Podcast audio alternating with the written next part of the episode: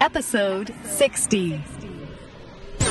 You're listening to Vox Talk, the voiceover industry's number one podcast, brought to you by Voices.com. It's about voice acting, growing your business, and sharing your knowledge. Vox Talk is a show that you can be a part of. Getting involved is both fun and rewarding. It's time for this week's episode of Vox Talk with your host, Stephanie Ciccarelli.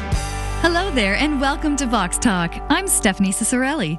Making voiceover headlines this week are Melissa Disney and Mike Cooper. But first, some very exciting news. The Loop, informing you of news and current voiceover events. The third annual Voicey Awards are now open for nominations. Winners will be announced via the Vox Talk podcast on March 19th, 2009, for a very special Voicey Awards podcast. If you're interested in nominating a voice actor for an award or nominating yourself, go to voiceyawards.com for more information. The deadline for nominations is February 28th, 2009. Are you ready for the Super Bowl?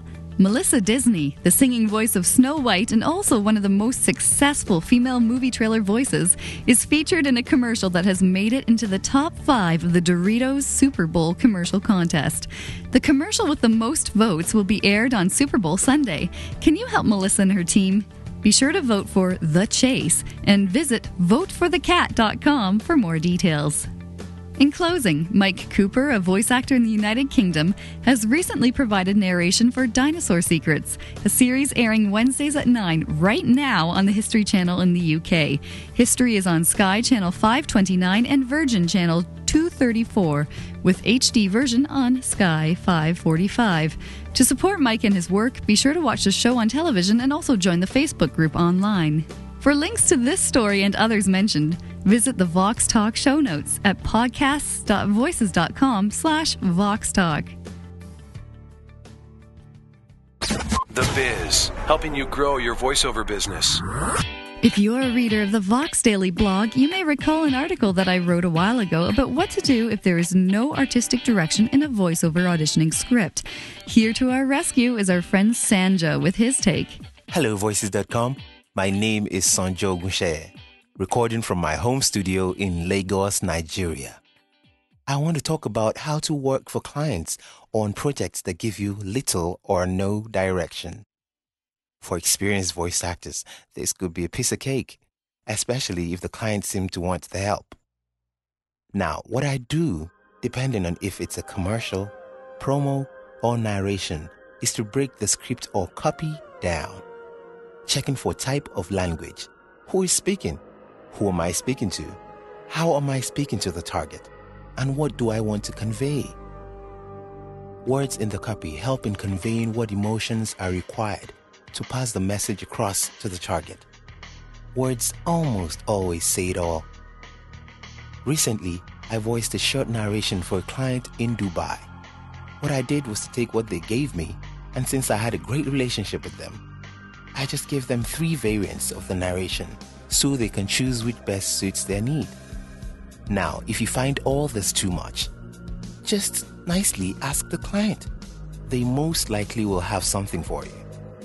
And clients come back to people they think help them more. You sure bet if you help a client, he's gonna come back. Until next time, my name once more is Sanjo Gunshaye. Bye bye.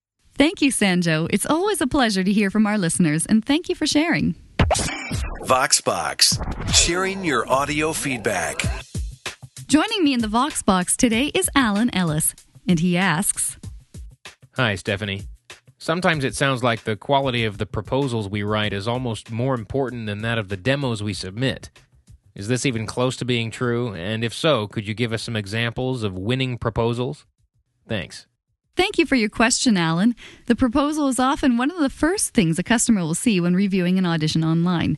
The most important elements of any audition for a client when evaluating responses is the audio, its price, and how you're presenting your services. A good proposal is brief, polite, and direct. You want to make sure that you address the client by their first name and state your interest in their project. Also, recording a custom demo of their script is a great way to make a good first impression and demonstrate how you would serve as the voice of their project. To view some examples of proposals, check out the link in the Vox Talk show notes or visit the voices.com help section and browse the frequently asked questions knowledge base. Here we are at the end of our 60th episode. I want to thank you for listening and ask you what you think of Vox Talk in general. Be sure to share your thoughts or questions and ideas on the Vox Talk blog or record them and email me at stephanie at voices.com and I'll air your feedback on our next show. Thank you for listening and for staying subscribed. If you haven't yet subscribed, you can find the Vox Talk podcast in the iTunes podcast directory or enter in your email address at the Vox Talk blog to receive the podcast directly to your inbox. I'm Stephanie Ciccarelli. Thank you again for joining me, and we'll see you next time.